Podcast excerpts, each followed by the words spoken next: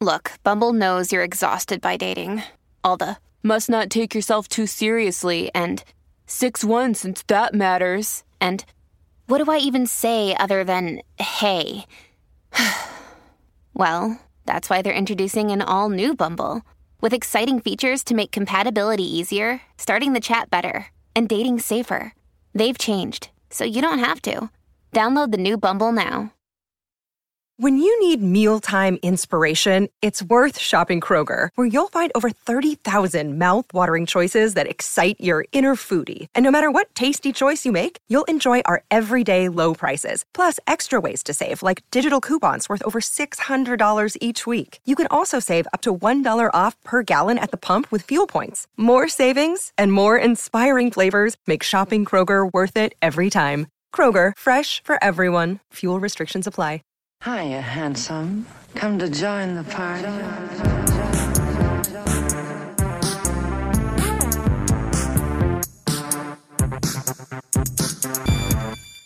Hey, party people. Welcome to the Patrauma Party, where we do a shot every time someone remembers a traumatic childhood memory, which is how you know that we get fucked up.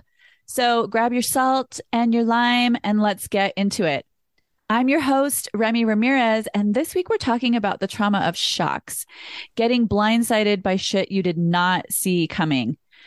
As I'm wont to do, I looked up the definition of shock on Psychology Today, and this is what it said.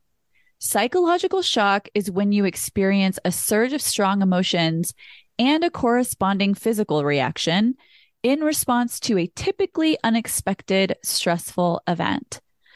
I thought that was so interesting. I had never thought about the physical aspect of traumatic shocks, but that makes so much sense because, of course, we probably are surging with adrenaline. We want to throw up. We get dizzy. We can't talk. All kinds of things can happen when we've experienced a shock. And shocks can take all kinds of forms a breakup you didn't see coming, finding out you're being cheated on or lied to, being stolen from or robbed finding out a friend's been saying mean things about you when you're not around. I mean, lots of people, for example, you know, in the Ukraine and Iran right now, are living through the shock of political violence. The women of Afghanistan losing all their rights is obviously a shock. Someone dying suddenly, of course, is a shock.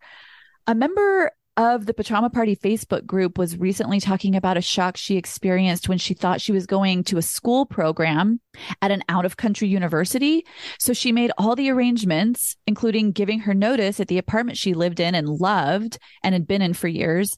And then suddenly finds out that the program wouldn't be moving forward. And she had to move in with her mom and try to figure out a totally different career option out of nowhere. So, in other words, shocks can look a ton of different ways. And I think sometimes we don't even know that we've experienced a shock per se because it doesn't fall into our traditional idea of what a shock is. So, to help us understand shocks better, how they work, the impact they have, how we heal from them, I'm so happy to welcome artist, therapist, and soft boy amateur poet Solasta McIntyre back to the show. Hi, Solasta. I'm so glad you're back on. How are you? Oh, I'm so happy to be here. It's great to talk with you again. Yay. How did you do with that Cancer full moon last week? It was a fucking doozy.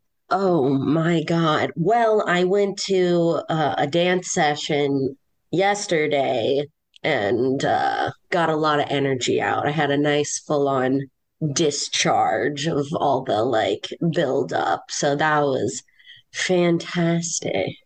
Fuck yeah.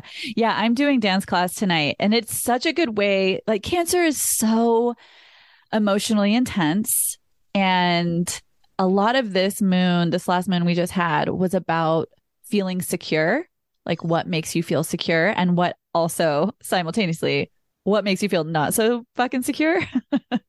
and um a lot of that was up for me like how do i create a container so i feel safe? Because i don't feel safe right now. This doesn't feel safe.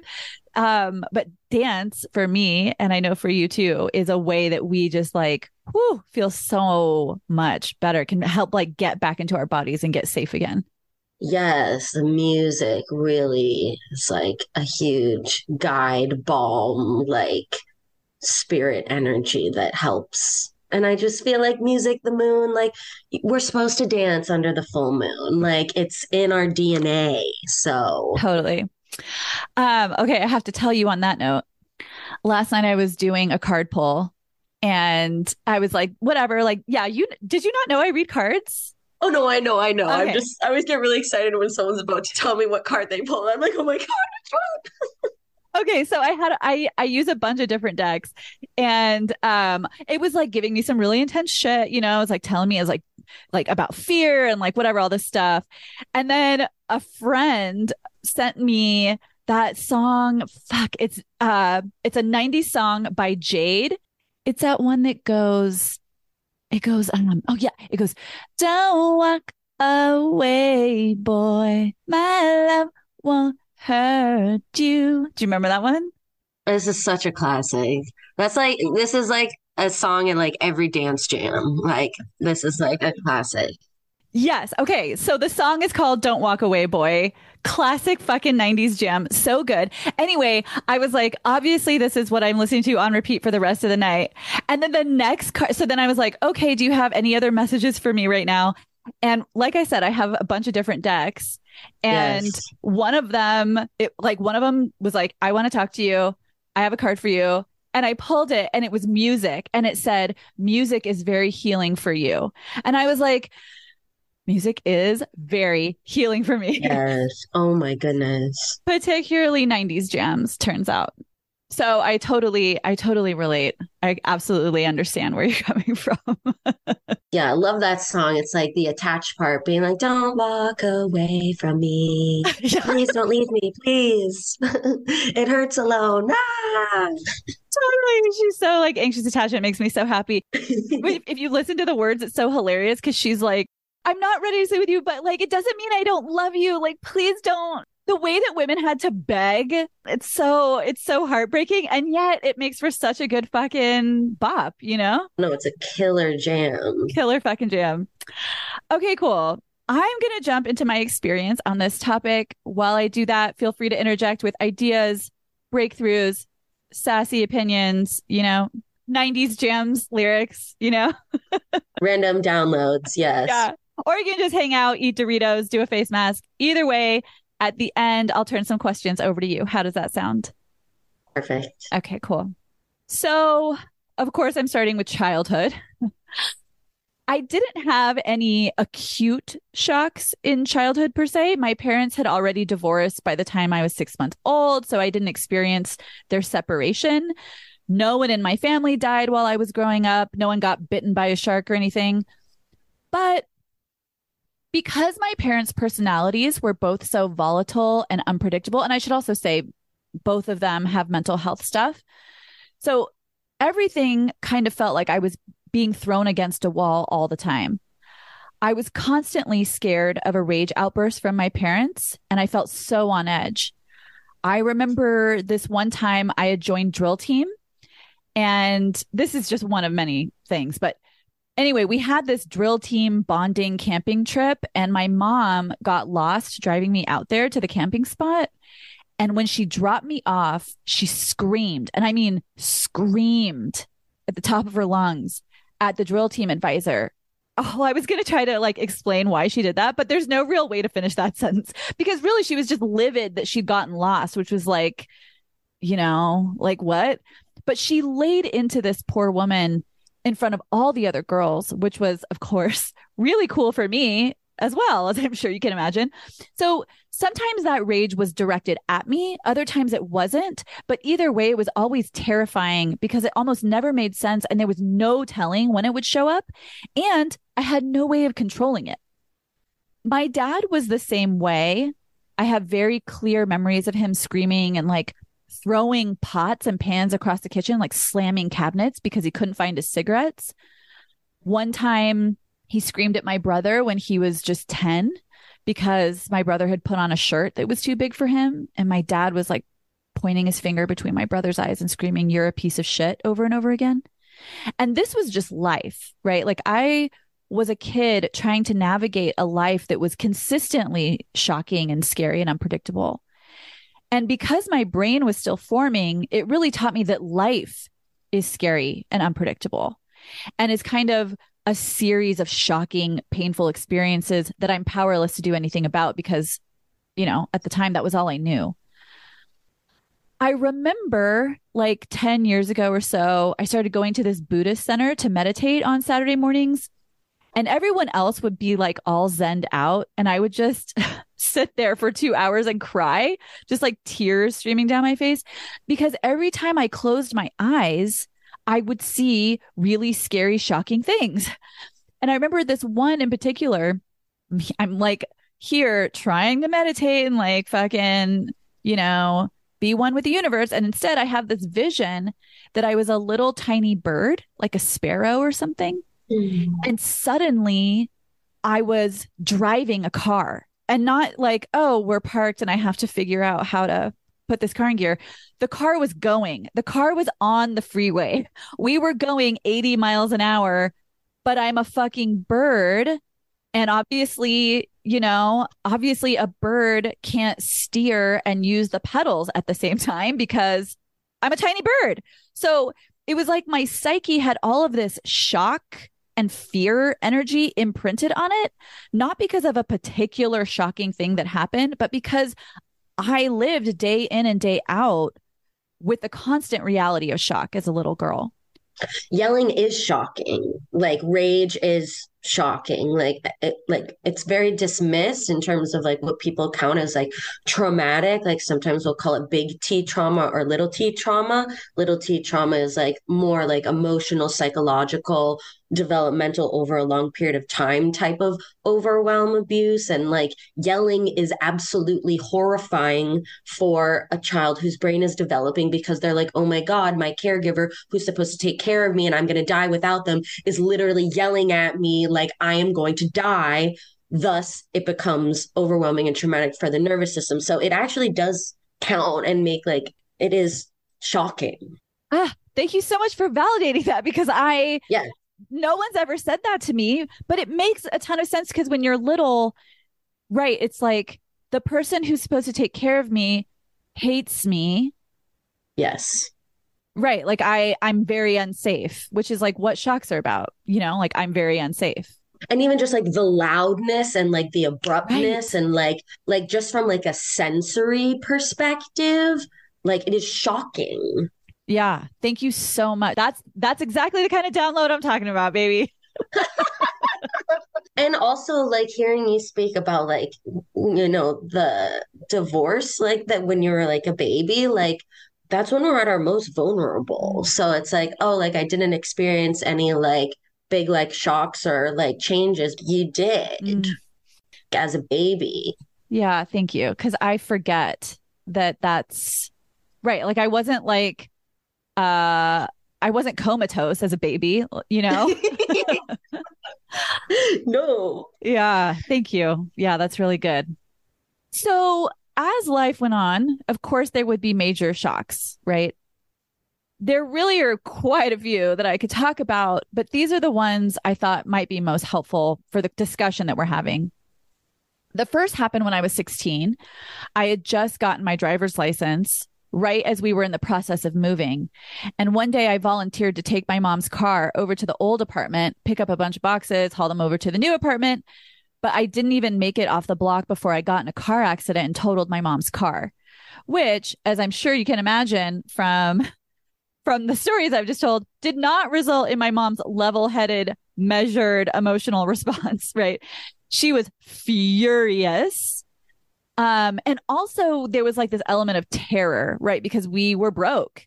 And so it was this sense that I had made this massive, unforgivable mistake. And I felt beyond terrible. I felt incredibly stupid and guilty. And of course, also the way that shocks were delivered in my family, it was like you were not allowed to make a mistake. That could cause a massively verbally violent outburst. And totaling my mom's car really reinforced this feeling that I was a burden, I was a mistake, which were, you know, those were messages that I'd gotten from my parents growing up. So I remember this feeling of depression and just weight and sadness and guilt that lasted for months, years, really, to be honest, after the fact. And of course, it also just really fucking scared me. If you've ever been in a serious car accident, you know it happens so fast. You hardly ever see it coming. And I was a brand new driver. So all of a sudden, this accident is the experience that I associated with driving. And I didn't drive or get my own car for three more years. I was so jumpy as a passenger. I was always afraid that a car accident was around every corner. And it was crazy because it exactly echoed the way that I felt in my family growing up. Something scary could happen at any second that changes everything. Because I already had that belief so, you know, deeply ingrained in my psyche, instead of being like, wow, that was really scary. But I actually did learn a lot from that. And I'm going to give myself a minute. And then when I'm feeling ready, we'll try driving again. No, instead of that, I was like, the world is a scary place where terrifying, shocking things are always waiting for you, right? It just mimics the fear that I experienced in childhood. But the other thing it did was reinforce old beliefs about myself and also established new, not helpful beliefs about myself. Like, I'm not allowed to make mistakes because that can have devastating effects. That was like a childhood one that came up again. I'm irresponsible. I shouldn't be in charge of things. Literally, the literal thought, I shouldn't take the wheel, became a figurative thought. Like in general in my life, I can't be trusted with important things because I'll fuck it up. Even in my career, 20 years after the fact, I would have this feeling that I didn't want the creative director or senior copywriter position or whatever that higher ranking position was because in the very back of my mind I felt like I couldn't be in charge of things. I shouldn't be. I shouldn't take the wheel. The second moment I'll talk about happened about 6 years later. I was 22 and living in Spain. And one night when I was walking home, a man who uh, unbeknownst to me had been stalking me and knew where I lived followed me out of a bar one night, walked ahead of me on my route home, and waited for me in an alley next to my house. And when I crossed the alley, just like a fucking villain out of a movie, he came out of the shadows with black leather gloves on and grabbed me from behind, covered my mouth with his hand, and forced me face down onto the road. It was like two in the morning or something, and there was no one around. But luckily, this sweet Moroccan man who had just gotten home from the little tea and hookah shop that he owned heard something and ran outside and basically saved me. The attacker ran off. This was a different kind of shock because, unlike the car situation, which felt just sort of random, like wrong place, wrong time, this was a shock in which I was targeted. It was someone's intention to come after me. It was planned and I had no idea, right? Like I I was just living my life having no clue that this guy had been watching me and following me and knew where I lived. And it had this incredible impact on me where for months I was terrified to walk anywhere alone at night. My whole body would break out in a sweat if I realized it had gotten dark. I should say this neighborhood I lived in was like a thousand years old, literally. And the streets were so narrow because they were made, you know, a thousand years ago that cars weren't allowed to drive there. So I couldn't even get a taxi home. And I felt totally powerless. And that's, I, I think, I think that's another thing about shocks is that they leave you feeling so powerless. And since I had already felt so powerless in my childhood, this shock, especially since someone was literally forcing my body onto the pavement, told my psyche, yeah, you're powerless to these terrible things that can happen. And I had nightmares for a while. Like I had this nightmare that someone wearing the scream mask, you know, that fucked up skeletal mask from the movies was trying to rape me and all the doors were locked and I couldn't get out. It was just, it was just awful. And of course, it reinforced that sense that I wasn't safe. Not only not safe from, you know, bad, scary men or whatever, but more so, not safe in the universe. The universe wasn't on my team. And that's why it had forced me through this experience. And I think maybe that's something that other people can relate to, regardless of the type of shock that they experience. It's understandable that the way we might make sense of it is the powers that be want to hurt me, or the universe doesn't love me, or I'm an unlucky person, or whatever that looks like but it's all kind of the same thing, right? This happened because my relationship to these bigger, higher ent- entities, whether it's God or just the energy of good fortune, whatever it is, they're not on my team. There's something about me or my family or whatever that pits me against the goodness that's available in the world. So I want to name that in case anyone else can relate to that feeling. The last shock that I'll talk about happened about five years ago.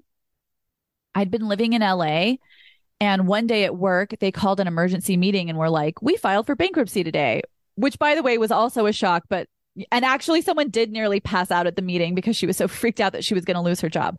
But that's not the shock I'll be talking about. I had always wanted to live out this desert escapist fantasy that I'd had for years. And just weeks before that bomb got dropped on us, I had taken a trip through the Southwest, through Utah and Colorado and Arizona, and I fell in love with it. So I was like, oh shit, this is a sign I'm moving to Arizona. And it felt like this incredible leap of faith. I knew no one in the tiny town I was moving to, had no idea how I'd make money, where I'd live, and, you know, nothing.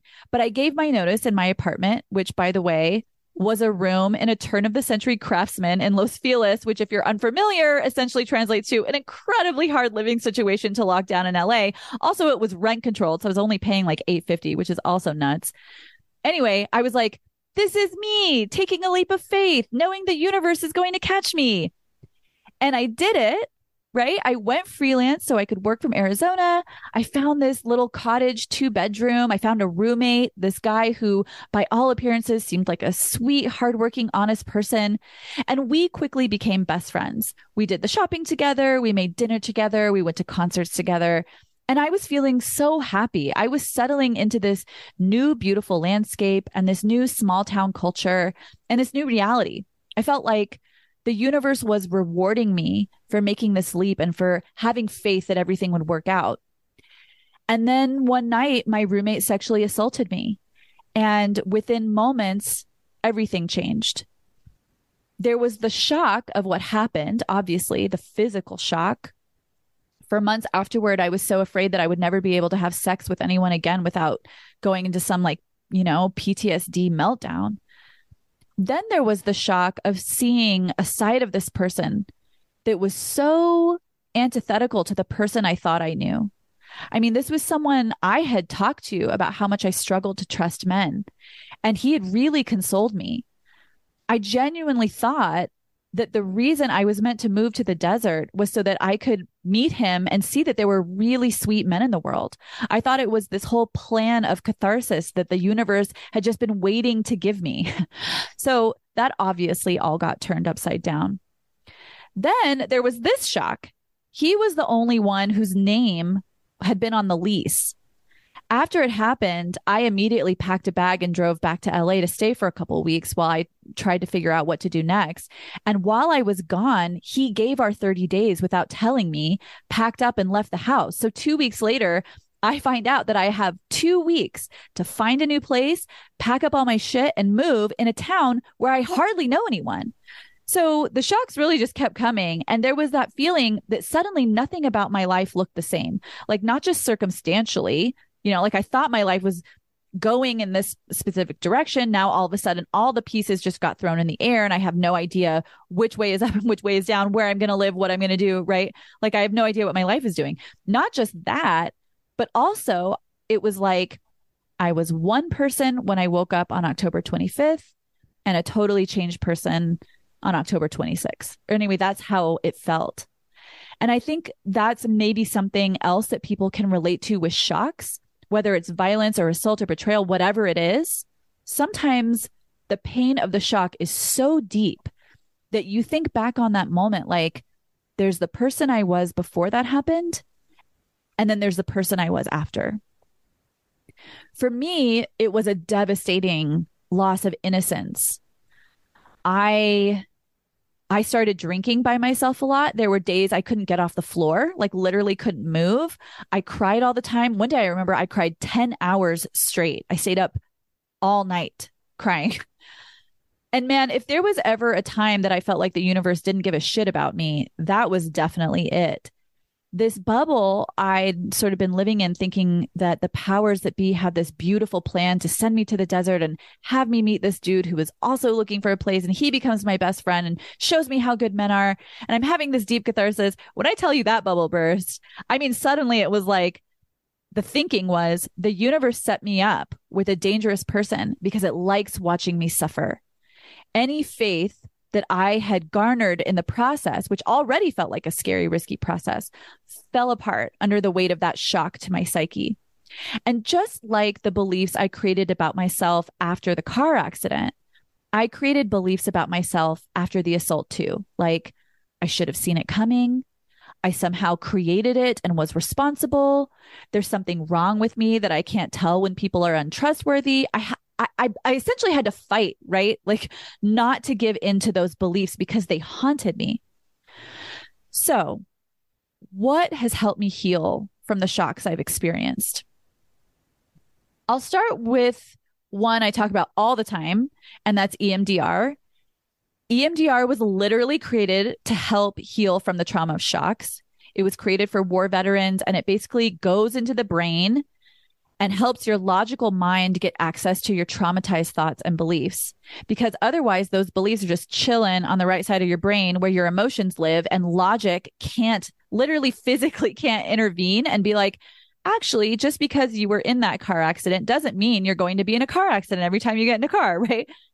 If you're interested in EMDR, definitely talk to your therapist about it.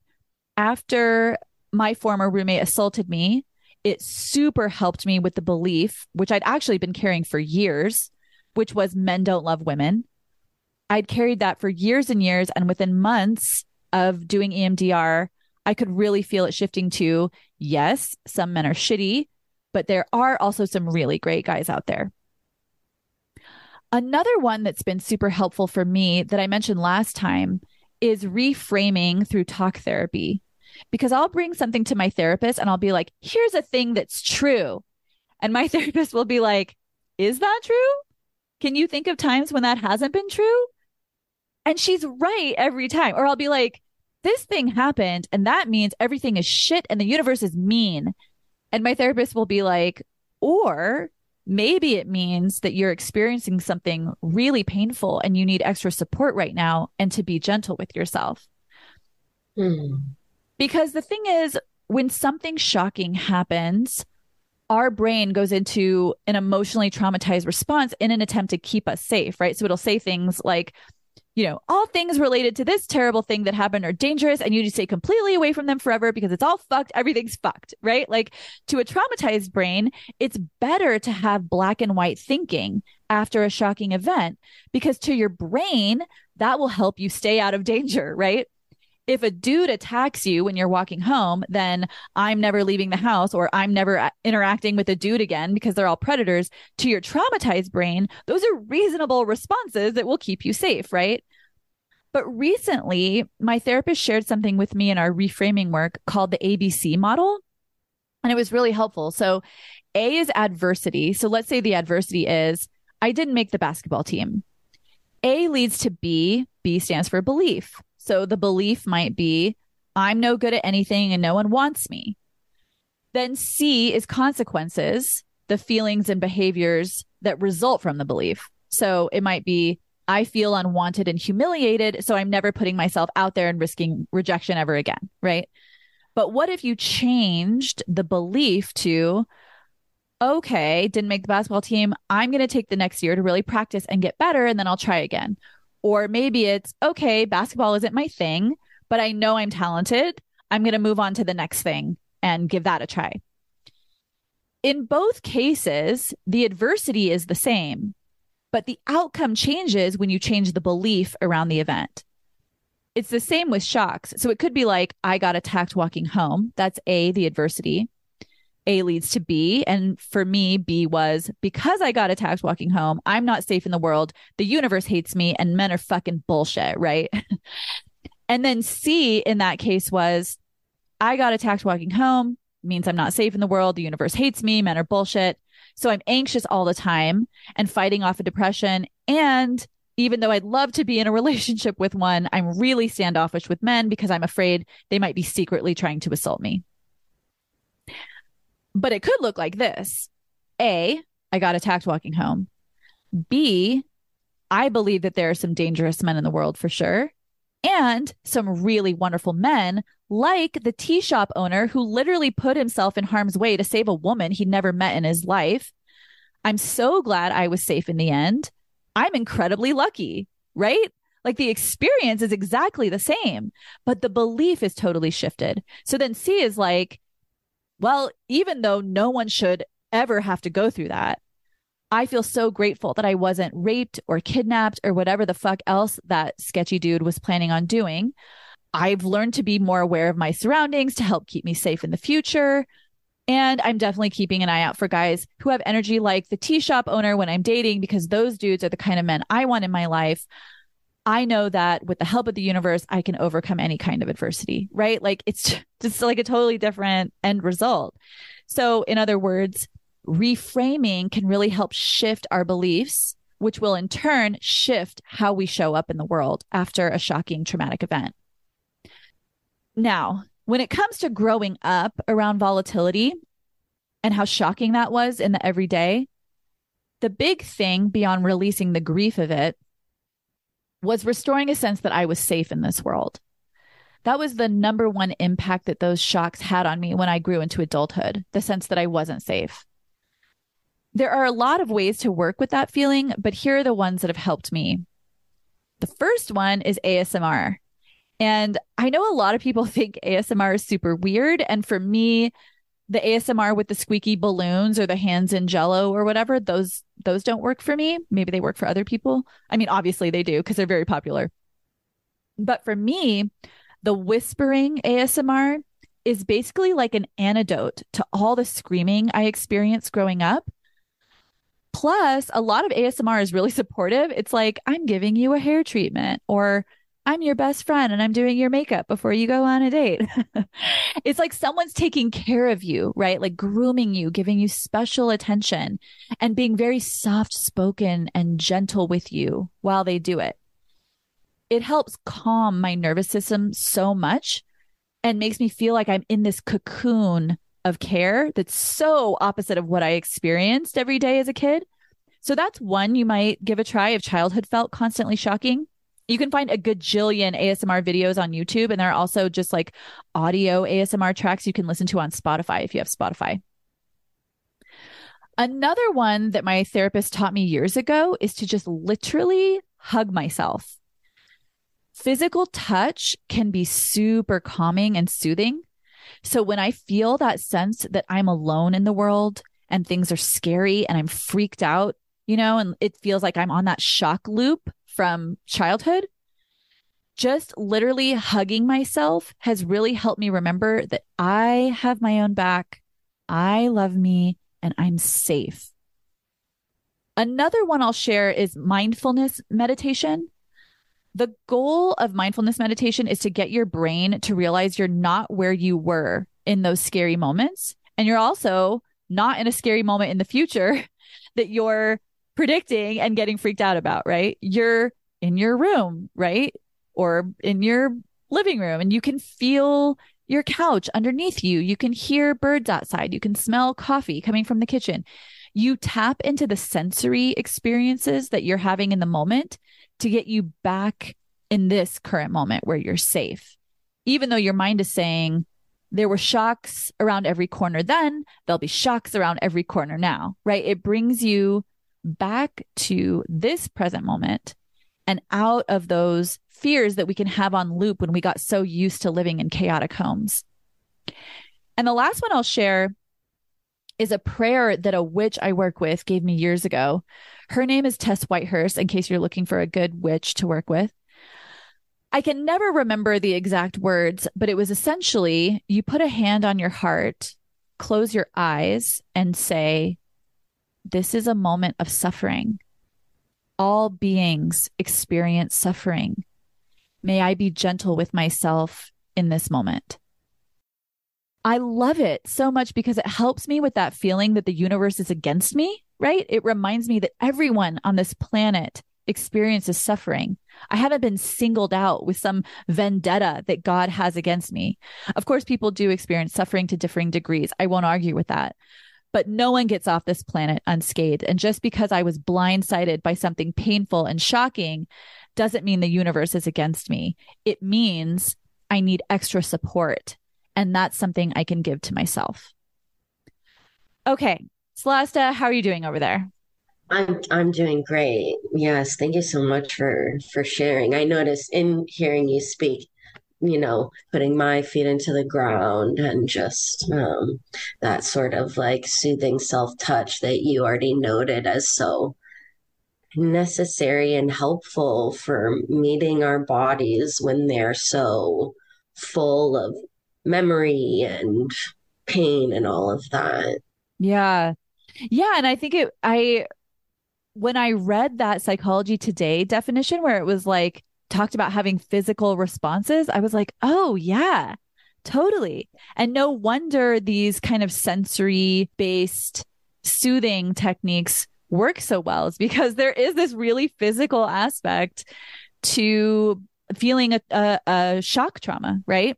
I think we're at the point in like mental health where people are um, not necessarily people, but like insurance companies and treatment centers, et cetera, like there's mental health and there's physical health, but from like a somatic psychotherapist perspective, they're literally one and the same. Right. Like we have sensors in our body, in our heart, in our brains, in our gut, and they get input from the external and then that activates our uh, you know adrenaline cortisol and it makes it all go through our body and then brings these sensations which we then associate with emotions and then we make you know thoughts and beliefs about ourselves and the world so it's literally the same right right they're the same let's be honest We're just a full complex system, human sensitive baby.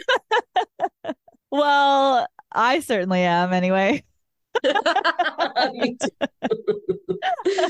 I'm so excited to get into these questions with you uh, because this is like r- truly something that, like, w- the more that I thought about this topic, which you and I, you had kind of come to me and said, like, this is something I'd love to talk about. And I was like, damn, this is something that I, has been in the back of my mind. But when I started writing about it, I was like, fuck, this is so real for me.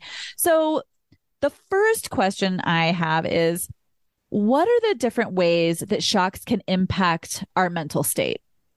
Yes. So shocks fragment us. Like, um, one of my favorite practitioners, Janina Fisher, has a book called Healing the Fragmented Parts of um, Trauma Survivors. And so she shares this uh, kind of like model of our how our psyche or our nervous system, whatever you want to call it, again, one and the same in some ways, it literally becomes fragmented, like broken, like a mirror into these pieces of ourselves.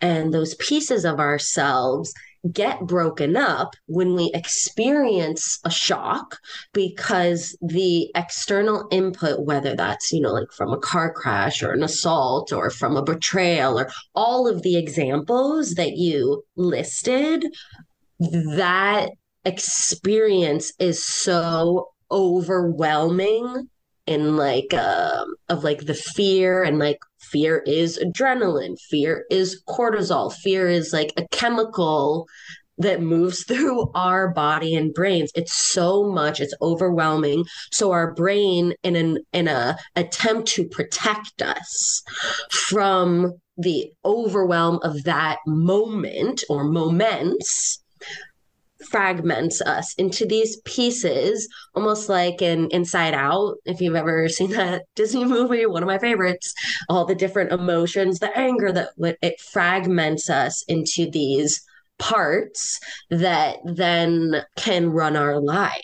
Wow. So those parts all have, you know, you can call them symptoms, you can call them expressions, you can call them survival resources, right? Because they are trying desperately to protect us from ever experiencing that again. They're like, no, no, no, no, no. Full nope, we're not doing this ever again. Like, I got you. Like, I'm taking over. Like, this isn't going to happen again. I promise. of course, like, they can't promise that. And like, they're very well intended, but like, their approach is very narrow minded. So, like, in terms of how it impacts our mental state, it's basically like almost all of the symptoms of trauma, which, you know, irritability, um, loss of routine, inability to focus, crying spells, um, impulsivity, substance abuse, um, food refusal, uh, over exercise, self loathing, guilt, shame about all the ways our parts are expressing them. It's kind of like that. Um, Lindsay Mack, one of my favorite tarot teachers, and she speaks about the Three of Swords this way of like something pierces our heart, you know, that's the shock whether it's someone's words or whether it's you know a physical experience. And then we we have like it hurts. Ow pain. And then we like try to escape that pain by kind of figuring it out or like why did this happen? Or like so there can be like um like a spiritual crisis as well in terms of our mental state. Like you like those beliefs those decisions there's usually the sensory that happen the emotions and then in the thoughts when we have those experiences of shock our brain is like I'm going to make a decision right now, you know, that the world is unsafe. I'm going to, and, the, and then this decision is going to inform the rest of my life. So that sword, that second one is like an attempt to sort of intellectualize and get away from the overwhelm, pain, shock in the body. And then that third sword is like judging ourselves you know for the ways that our parts are expressing them. Like oh my gosh why am i why am i not over this yet? Or like sometimes when people are experiencing grief they're like why am i not more upset? Like why am i still able to function? Like does that mean i don't love this person? Like does that mean i'm evil? Like all this like worry about what it means, what their response means about themselves and who they are in the world. So it can be kind of like an existential crisis as well. Ooh, I have a big one around I'm too much. Like when if I would have I'd have a heartbreak and then like uh, a shock, you know, and then I would have the reaction and then I would have the you need to shut the fuck up. You're fucking crazy. Like this is you're too much. You're these emotions are too big, right? Like calm down, like that kind of stuff, which was a lot of the messaging I also got as a little girl. Like you need to calm down um, that's that's exactly it. Yeah, sorry to interrupt. Oh, no, that's perfect. Like that, you know, is often the expression of the fight part. The fight part, you know, someone might also call the fight part the inner critic or the inner bully or the perfectionist or the one that's like, get your fucking shit together the tough love part.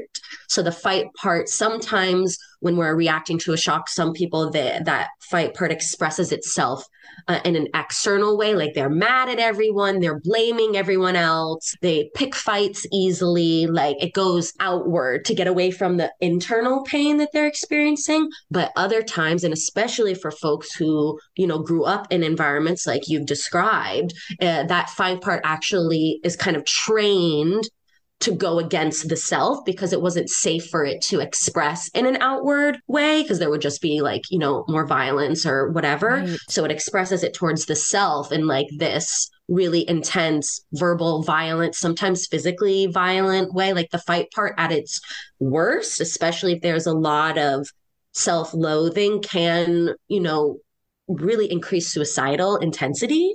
It's like fighting against the self, wanting to destroy the self because the self is bad. Whoa. That that really hits hard because the times when I have been when I've had terrible suicidal ideation, it's been because my self talk is like, you're fucked up, so you're always going to be alone. That's been a lot of, or like, the way you were made was completely wrong you're too intense, you're too much for people, right? It was just like a lot of, it was exactly what you're talking about. So that gives us a lot of clarity. And I love the word fragmented. That's exactly what it feels like. That gives us a lot of clarity about the mental repercussions. But talk to us a little bit about the physical repercussions. Like, how do shocks impact our bodies? You kind of talked about it. Yeah, um, we've been talking kind of like about the overwhelm of like the stress hormones kind of pumping through the body. So there's like the physical reaction in the moment. And often, because we're not taught this in school, we're not even really taught this like by our doctors, it's not really societally acceptable. But when like the best thing that one can do in moments of shock, if you're able to bring that mindful awareness, like you said, is to notice how the body wants to express itself.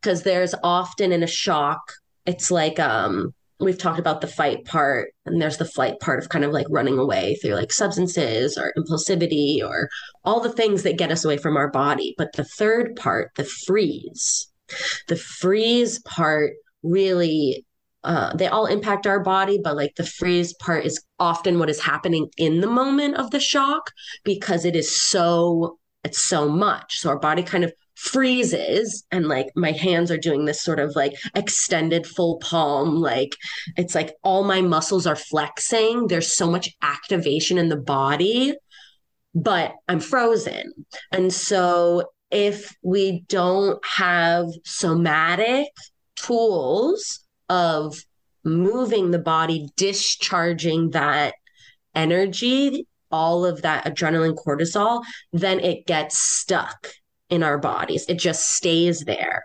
And when it stays there, like it's almost like it metastasizes inside of us and literally leads to chronic illness, disease, mental um, instability, like all of these things that are often attributable to more like genetics or food or like whatever but it's it, it is often like unprocessed trauma shock overwhelm that is still existing literally in the cells and tissues of the body.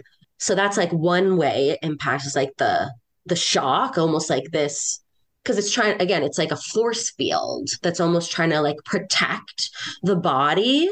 Um so it just like like numb shock like frozen. And then our bodies can stay in that position and you know, maybe our posture changes. Like maybe we slouch more, we're protecting our heart, or maybe we have like a strong, wide stance, like with our fists, our fists like unconsciously clenched all the time because we're like ready to defend ourselves. Like so many different ways that that shock can become body armoring mm. inside of us. Whoa. Um, yeah. And then like the one after that is the submit part and that's the one like why people faint you know like when something when a shock happens it's like brain is like oh this is way way too much. Bye bye like it's like your computer like going into power save mode. It like takes all the energy away. It's like i it like only energy can go to vital organs. And so it like shuts down and there might be memory loss. So that's another one of the beautiful things about somatics and EMDR is like you don't even necessarily have to remember what happened. There's an access point through what lives in the body non-verbally to provide resolution from the ways in which shock um, gets kind of like yeah, like stuck in our bodies. Yeah. And I love that you brought up the fact that sometimes you won't remember it because that's that's one thing that I I know like I have a very clear memory. My brother was born when I was I think 7 and I have a very clear memory of holding him and whispering into his ear that I was never going to let my dad hurt him. Which of course like that's not how things ended up. But when I try to think what are I have I have clear memories of things happening with my dad that were terrifying after that age, but I can't remember what happened before. Very I have like maybe one or two memories, but I was clearly at 7 years old I was already so traumatized by my dad that I the first thing I said to my baby brother was I'm not going to let him hurt you. Mm-hmm. But I don't remember what those things are. And it's kind of similar with my mom too. I remember feeling really scared, but I can't I can't quite pinpoint it. And I think that's a really good thing to remember because we think of shocks as being like um how could you forget it right it is that's kind of like when you think about a shock it's like of course it's going to stand out in your mind but we may have experienced a shock that we can't maybe it's hazy and that doesn't mean it wasn't shocking yes it's very common in um, survivors of uh, child sexual abuse to like not have um, memories Um, and then there can be a lot of like second guessing. Oh, did that happen? Am I just making it up? Like it can really invalidate the experience because we think that we should have like a visual memory, but that's often not the case, especially if it's before like definitely before age five, but even like age seven, because like our brains just really are not equipped to manage any of that. So there are these things called emotional flashbacks where like all of that memory, like sensory memory, the smells, the taste, the textures, the sounds, the sights, those they're they're like fragments, they're like almost like little buttons that live inside of us just like waiting to get pushed by like the external environment reminding us of an experience that we can't fully remember. And so then someone might have an emotional reaction that to them seems like, oh, I'm overreacting. Why is this happening? What is wrong with me? I'm so insert the blank. When more likely what is happening is you're experiencing an emotional flashback from a traumatic you know experience that you don't have a visual memory for. And that doesn't mean it didn't happen. And that doesn't mean that you're overreacting. You're literally just reacting and it needs to be met with compassion and curiosity and therapy. May we all meet our flashbacks with therapy. God damn it. For real. Let me ask you this. I think a lot of times when we experience shock, there's an element of grief involved. I can't think of a single time I experienced a shock that didn't involve grief on some level. Can you talk about that relationship between shock and grief? Yeah. So, shock essentially protects us from the overwhelming, infinite ocean that is grief. Mm. Like, to me, ocean, like the ocean is grief. It's just like vast and deep and dark often. It can be the waves can just hit us all of a sudden, and we're like, where's up from down? Like, what the fuck is happening? So, a lot of people experience significant amount of anticipatory anxiety about losing loved ones mm. because they have a strong fear belief that they won't survive their grief.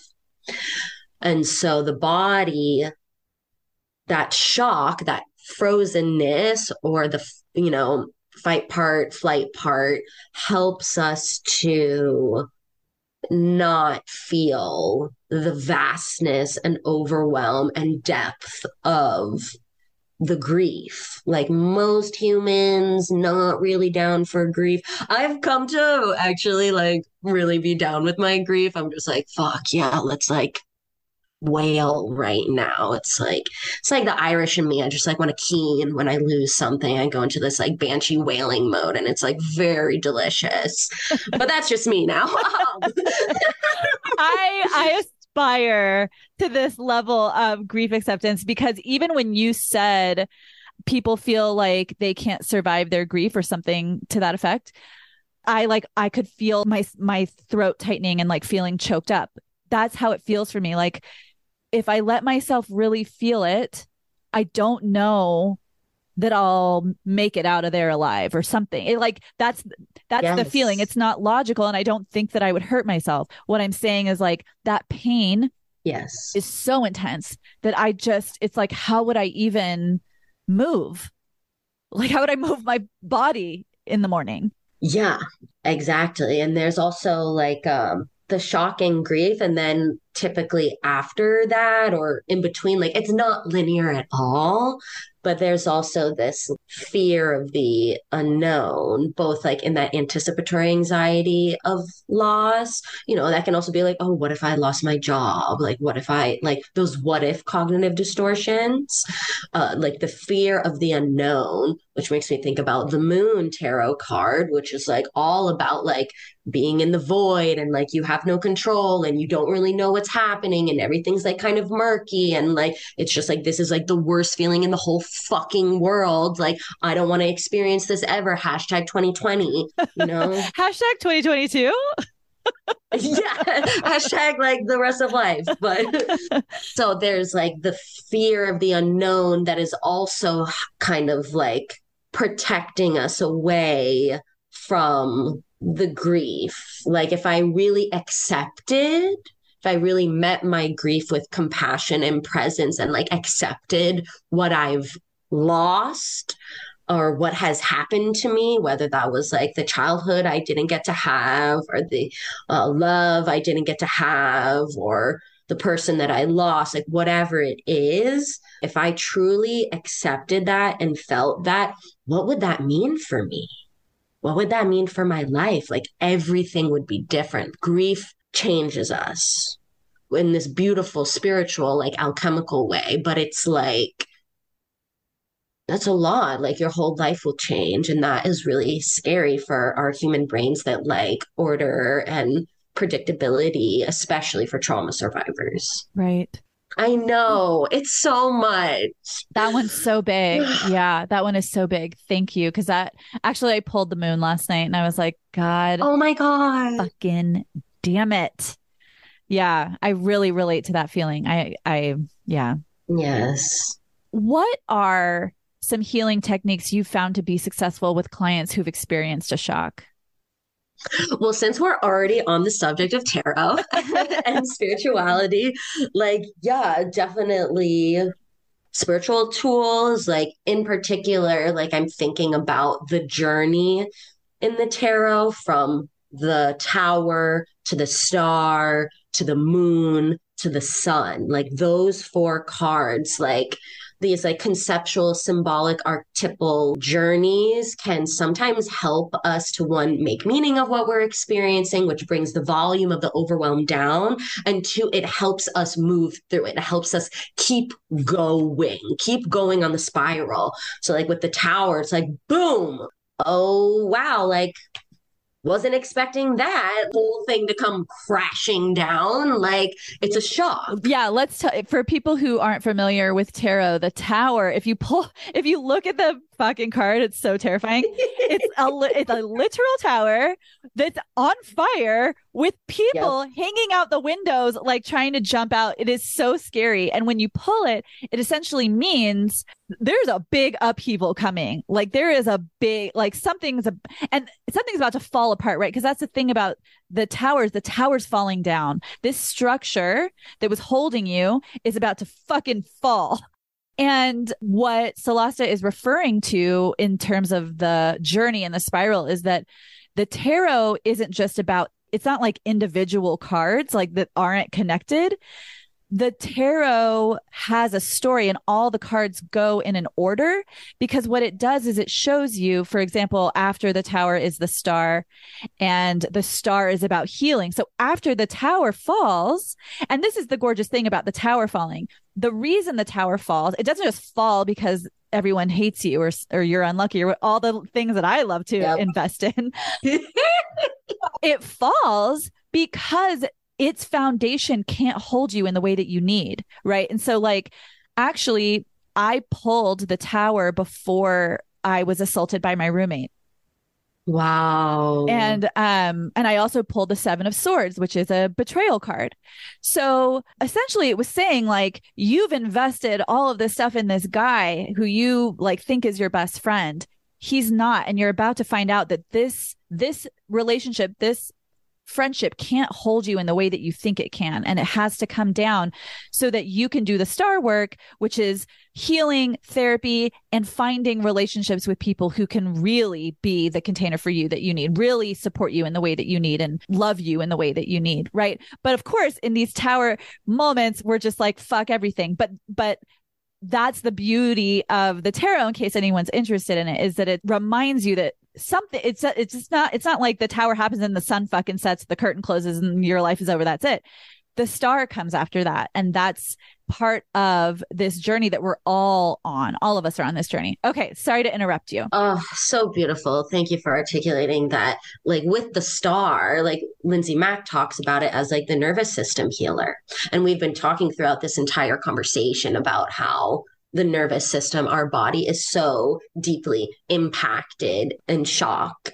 So you know, another way of addressing that somatics. And there's literally like, I mean, literally infinite ways to meet the body in like a somatic healing way. And the most beautiful news about that is actually like every single person right now in this moment has that wisdom, like the codes to their own body somatic healing within their body. So even though we have this shock and this trauma and these like parts that operate in this way that can be like rigid and not what we want, we also have the resources, the knowing, the the memories about how we got through those traumatic instances. And we have our beautiful bodies that want to help us. So in sensorimotor psychotherapy for example if you were in a car crash there's typically like a movement like a protective movement that the body wanted to make or like covering your face or something like that. Yeah, covering your face, putting your arm up, but it didn't get to. And so that um, movement, that protective movement that your body wanted to make in that moment didn't get to be fully expressed. And so when we, you know, do this both in therapy, but can also be like done on our own, like through an authentic movement type practice, a journal nearby us, and like, you know, some resources, nourishingness, like afterwards, we can get really curious about waiting for the impulse to move in our body, trapped movements in the body, that's like pushing away, whether that's screaming, whether that's shaking our head, whether that's typically there's a lot of pushing away because it's this like no or this like protective um, gesture that didn't get to happen. Mm. So by getting curious, when you feel your parts acting up, the fight part, the flight part, whatever, bringing some awareness to like, how does the body want to move? Like maybe it wants to like punch the air. maybe it wants to punch the bed. Maybe it wants to like walk, like run away. Like sometimes we didn't get to run away. Kids don't really get to run away from their family. So there is often like that flight response that didn't get to happen expresses itself through substances, etc. So we can allow that uh, flight response to happen through allowing ourselves to run away, like physically. Like I'm going on a run Oh, I love that because it's, I love what you said about sometimes we want to, we couldn't run away then. So we run away through drugs. We run away through sex, like whatever it looks like. And it's like, let's shift that to actually physically run the fuck away. Yes. Physically, we're just going to go on a run. I love that. Yes. So there's like physical practice resource as a way of healing. Um, and there's creative. Like that's really one of my favorite containers, thresholds, portals, whatever you want to call it, to hold, especially the fight part when it's activated because it can be really scary to people when they're either like experiencing the inner bully towards themselves or maybe they're feeling rageful towards other people or places or whatever and then they feel bad about themselves or shame about the amount of rage that they feel and thus creative expression for those darker expressions is really important whether that's like writing a super emo song whether that's like putting on a playlist that's like your angry playlist or your sad playlist and like moving to it, whether that's automatic like journaling, just like you know, letting it all out, taking the thoughts and the feelings that are inside and giving them somewhere else to go. It's kind of like a container because ultimately, and that's one of the first steps in EMDR is containment. So they often will like, you know, like, oh, like let's what would be like a container that you like want to put all this activation into mine is like this it's almost like one of those like uh, Mario pipes, but with like a, a, a latch on top with like these plastic latches that close it, and it's like in my backyard in front of like these big trees. That's where I put my activation, so you can use your imagination to also contain the parts and the activation and the feelings and the grief that maybe feels too much. It's like choiceful compartmentalization. Compartmentalization kind of gets a bad rep. It's like, oh, you're like avoiding, meh. which, like, yes, people do compartmentalize and avoid things, but we also do have to survive. And so, as long as we bring mindful choice in almost like a harm reduction way, that can be another way we can start to build containment in the imaginal plane. And then over time, it becomes embodied in ourselves. Oh my God. Fuck yeah. That's so great because I've never thought about compartmentalization being potentially healthy.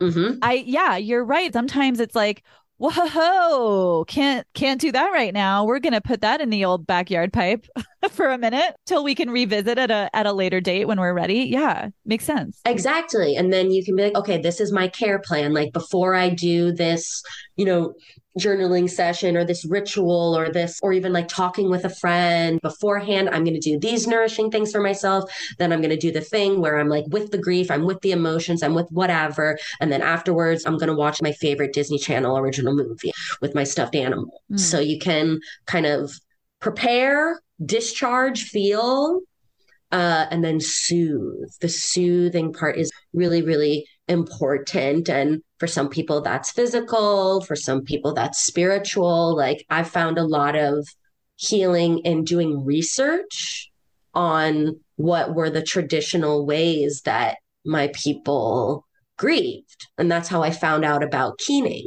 which is this Irish practice. It's like this song wailing mm. that happens. It's like one of the most beautiful and haunting things I've ever heard. And the more I allowed myself in moments of loss or shock, pain, betrayal to put my hands on those swords that was piercing my heart and just wail, it was like the keening naturally came out. So it's this beautiful ancestral memory. You're not alone. Like your well ancestors are here with you, your guides. Everyone has different language for that. But I really do believe spirituality um, whether that's through like the the spirit of music, can be incredibly containing and healing um, for those kinds of experiences.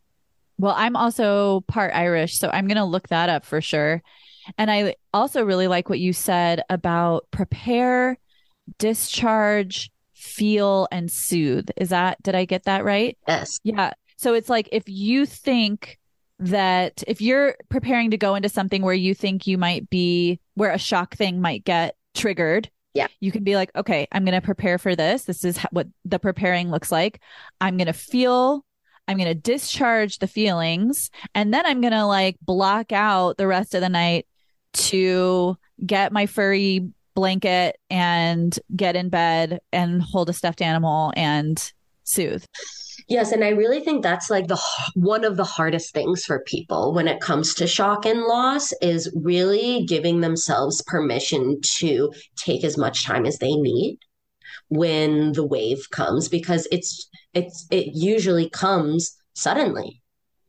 And if we allow it, if we like accept it, we're like accept that the wave is coming, whether like if we're at work, like can you go to the bathroom for a couple of minutes? Can you leave the building and go on a walk? Like if you're at home, like can you clear your fucking schedule and just really meet this? Because the long term impact of meeting yourself in that in the moment are substantial in like a beneficial way rather than overriding it and like right. trying to shut it down. Obviously, we have to do that sometimes, but it would be ideal if we were just given the spaciousness to feel what is coming up and meet it. And then that teaches, you know, those younger parts of ourselves that you're not too much.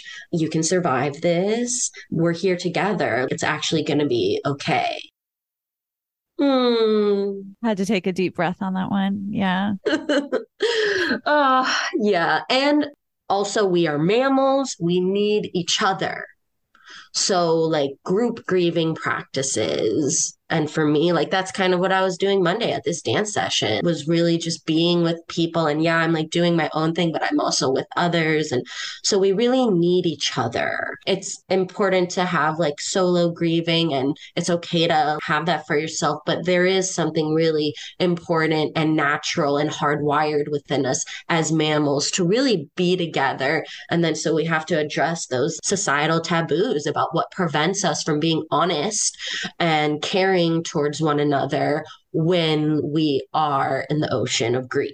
Right. That's so important. And I think as Americans, as you and I are, there's so much pressure, so much bullshit pressure around pick yourself up by your own bootstraps and like don't, Uh, yeah, yeah, yeah, yeah. you know, no one wa- has the time. No one wants to hear it. Go to work, right? Like all this stuff that kind of makes us feel really shitty about needing other people in our times of um of that when that grief and those shot those trauma shocks come up and the grief that's associated with them. Yeah, we we just need to get over that. So it's so unhealthy. We re- and it's like literally why I made this podcast. I was like, I don't want to keep doing this shit alone. because then we'll just keep compartmentalizing and dissociating and like now we have a world where like it's flooding in san francisco Yeah, right, right. Because global warming isn't real because Exxon needs more money. Don't you know? Solasta, is there anything we haven't talked about that you wanted to add to the conversation? i think the only other the one and a half things i want to add is like we talked about the tower to the star moon being like you know if i accept this healing like how like what's going to happen like now my life is changed like what's the pathway forward like that unknown um but then like after the moon is the sun Mm, you know and the sun the way lindsay mack teaches it is like that's really the first time in that 21 card journey that you see your external circumstances change. Like that whole 19 card journey is like it's so internal and so there is really a huge beautiful opportunity when we you know choose to feel and we choose to heal and we choose to be in relationship with ourselves and others in the world and it's the sun so like that's just a bit of sunny hope and it's like now really sunny outside it's not raining here anymore so wanted to bring in the sun card as a reminder of like why are we doing this right. What the fuck is like? What's the payoff? yes exactly like there is Right. um and then the last thing i wanted to say is just with the changing of the beliefs from those decision moments again biased as a somatic psychotherapist but like i hear often from clients who've been in therapy or have been doing their healing work for some time they're like i know this isn't logical. I know the way I feel. I know that I'm worthy. I know that I'm loved. Like I know these things conceptually, but my body, my heart does not fucking believe it. It cannot feel it. It's not embodied. It's not integrated from the mind down into the rest of us. And so that is just another reason why holistic embodied, spiritual, somatic, emotional healing can really bring us full circle into congruence, into wholeness, because there's so much shadow that lives in the body that we're not acknowledging. So, like, the beliefs can't just be cognitive, they have to be embodied inside of us. We have to be able to feel it and locate it inside of us. And that takes practice. And I can't even tell you how many times I have said those exact words to my therapist. Like, I know that I'm gonna like, be okay or whatever. I know that like I'm not a piece of shit that nobody gives a fuck about, whatever, but I don't feel it. I can't feel it. Yeah. And I, you know, after, for example, after um, Roe v. Wade was overturned, a friend of mine and I, we went into the desert and we screamed and screamed and screamed and screamed because I just, it was a shock. It was grief. It was traumatizing and it was in my body. It was totally in my body. And so I, I really appreciate you bringing that back in, that somatic piece, because it's so important and it's so real and it's and it, it's such a deep part of the healing process Solasta you're wonderful i adore you Oh my goodness. I adore you. oh my god i fucking adore you how can people reach you if they if they want to contact you Yes, my email is hello at fullandplentyjoy.com. It's also my website, Full and Plenty Joy, really big on like, yeah, why it's important to feel everything. And so that's a lot of the work that I do with clients in California with somatic psychotherapy or clients in person in New York with like energy and somatic healing work, um, or virtually really anywhere with more spiritual guidance, tarot, etc. So you can find me on my website or Um, you can listen to In Betwixt, which is it's just a seasonal podcast that I was linking up with another non-binary clinician that's about feeling and like channeling as a way of healing and understanding psychology. So I talk about that in my weekly newsletter, theme of the moment to kind of help orient us as well. So those are all the places you can find me, and it's all at fullandplentyjoy.com. Amazing. And if you want to get a hold of me, you can find me on Insta at the Patrauma Party or on my personal Insta at Remeez R E M E E Z. You can also email me at patraumaparty at gmail.com. If you have a topic you'd like to hear covered, hit me up. Also, if you want to join the Patrauma Party community, you can find us on Facebook. It's such a cool group of listeners. We check in with each other about the stuff we're going through and offer support and resources. So if you're into that, just search the Patrauma Party and I'll add you. Speaking of support, if this pod has helped you and you have a minute, rate, review, subscribe. It really does help. I read all the reviews and they mean so much to me. And if you'd like to support the pod, you can. You can give a dollar a month, $5, whatever. I pour myself into this podcast. I put so much time and energy into it. So if you're able and moved to, just go to anchor.fm forward slash the Patrauma Party and scroll down to the support button. You can also find the support option on Spotify. And until next time, baby, enjoy the party. Bye.